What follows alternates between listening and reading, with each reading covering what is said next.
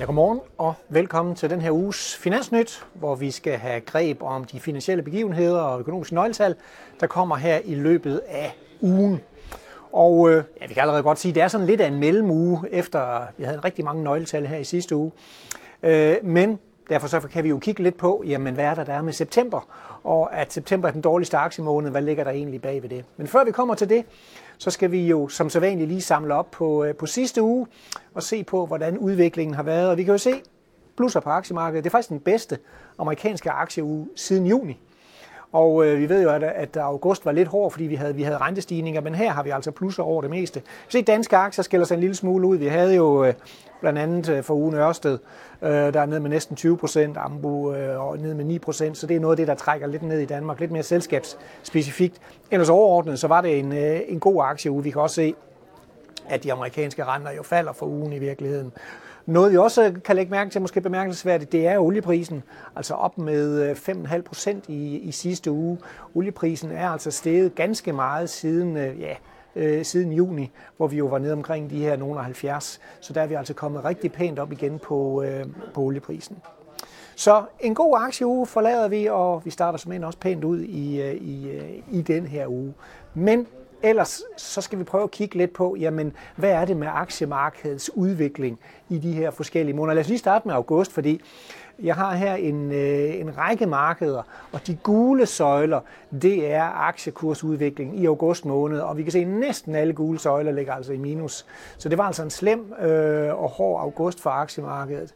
Øh, og det var jo de her rentestigninger, plus også, at stemningen var meget euforisk ved indgangen til august, så markedet var ligesom moden til, at der kunne blive taget noget gevinst hjem.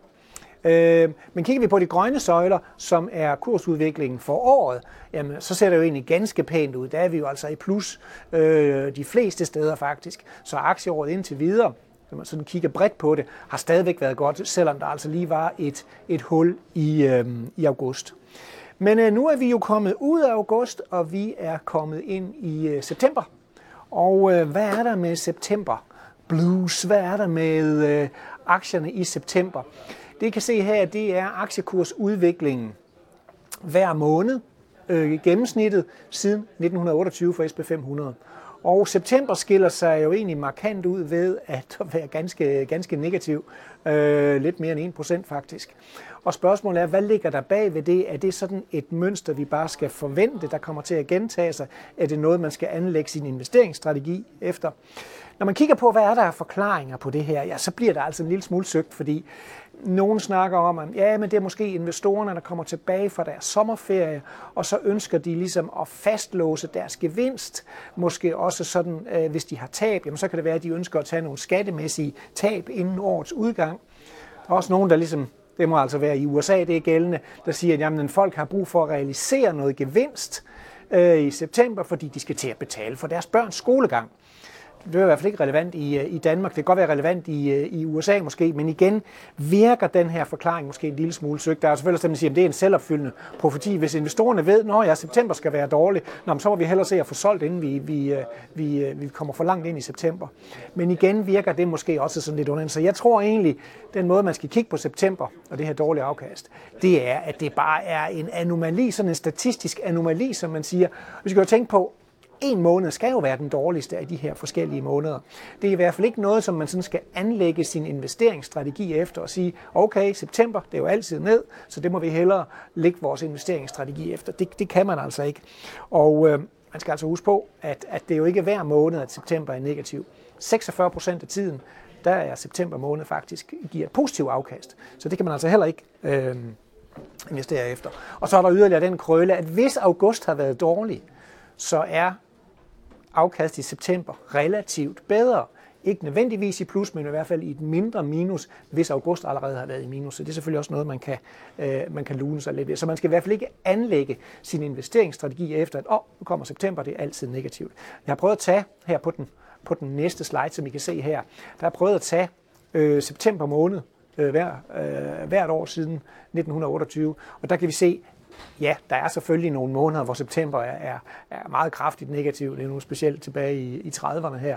Men der er altså også måneder, hvor vi har et positivt afkast. At man så i snit får et negativt afkast, ja, sådan er det bare. Men der er ikke rigtig nogen ordentlig øh, forklaring øh, omkring det i virkeligheden. Så september kan godt gå hen og blive god, selvom vi historisk har haft et negativt øh, afkast. Øh, vi snakker lidt om stemningen øh, ved indgangen til august, at den var meget euforisk. Vi har jo her vores stemningsindikator. Når vi ligger op omkring de 100, så er det fordi, at stemningen nærmer sig noget euforisk. Der kan vi jo se i løbet af august, hvor vi har fået dæmpet stemningen. Øh, vi er kommet noget ned, så stemningen ikke er så euforisk mere. Den er jo til gengæld heller ikke super frygtsom eller noget. Så derfor ligner det, der skete i august, nok mere noget profit hjemtagning i virkeligheden, snarere end at nu, nu vender markedet og skal bare fortsætte nedad øh, herfra. Nu har vi altså fået korrigeret lidt af stemningen. Nå, nok om de her forskellige øh, månedsstatistikker og stemninger. Øh, hvad sker der så i den her uge? Det er jo ikke sådan, at der, der slet ikke sker noget i ugen. Det vigtigste nøgletal, det er nok ISM Service, altså det er konjunkturbarometer for servicesektoren i USA. Øhm, ved, Servicesektoren har jo egentlig holdt økonomien pænt oppe. Servicesektoren er den største del af økonomien i de fleste vestlige lande. Og øh, ISM Service jamen, øh, ligger stadigvæk over 50 i modsætning til ISM Fremstillingssektor, altså industrien, som jo ligger under. Og øh, der er udsigt til et lille fald i, øh, i ISM Service øh, ned til 52,4. Det er jo stadigvæk over 50 niveauet. Øh, så den er altså stadigvæk i, øh, i fremgang i servicesektoren. Men det er selvfølgelig klart, det er noget af det, der bliver holdt rigtig meget øje med, fordi servicesektoren fylder så meget i økonomien, og vi har også set nogle ganske pæne lønstigninger i øh, USA, og det er selvfølgelig noget af det, der kan skubbe til inflationen også. Så helt sikkert noget, noget fokus på det her ISM servicetal. Ellers så kommer der jo den her Batesbook fra, fra USA, som er jo sådan en samling af, hvad skal man sige, fakta rundt omkring fra de forskellige delstater for de forskellige fedtregioner, hvordan går det øh, i de forskellige segmenter af, øh, af økonomien. Specielt vil man nok holde øje med butikskæderne. Der har været sådan lidt, øh, lidt dårlige signaler fra butikskæderne, også lidt dårlige regnskaber fra nogle af butikskæderne, øh, om der er et eller andet, der er ved at ske på forbrugsfronten. Det er i hvert fald noget af det, der, der stadigvæk vil lige holde øje med. Skal vi tænke på, at den her uge er også sidste uge, hvor fedt talerne kan komme ud og tale, så går de jo i radiotavshed næste lørdag, fordi det gør de jo typisk et stykke tid op til næste, næste fedtmøde. møde så derfor, hvis der skal siges noget fra, fra Fed-hold, så er det med at få det lukket ud i, øh, i den her uge i hvert fald. Så det kan der selvfølgelig også være fokus på. ECB, der er også en del ECB-taler, og vi ved med ECB, der deler vi dem nogle gange op i dem, der ligesom er strammere og slapper, eller duer øh, og, og, og høge. Øhm, men i virkeligheden er der måske mest fokus på dem, der ligger neutralt. Fordi det kan være dem, der ligesom kan tippe balancen til, hvad ECB skal næste gang. Vi forventer jo ikke en renteforhøjelse næste gang, men, men, øh, men der er et par stykker af de neutrale, blandt andet en, der hedder og sådan en anden en, der kommer ud og skal tale i den her uge. Så der kan man måske få lidt pejling på, hvad der skal ske på, øh, på ECB-fronten, når vi kommer til øh, ECB-mødet. Og vi runder i øvrigt også ugen af med et G20-topmøde. Normalt ikke noget, som de finansielle markeder interesserer sig så meget for, men det er dog værd at lægge mærke til. Jeps, det skulle være det hele. Tak fordi du kiggede med.